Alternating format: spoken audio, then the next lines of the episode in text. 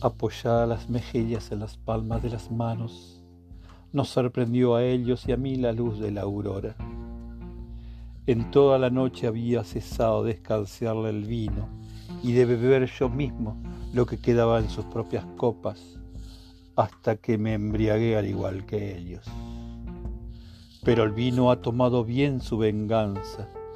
Yo le hice caer en mi boca y él me ha hecho caer a mí.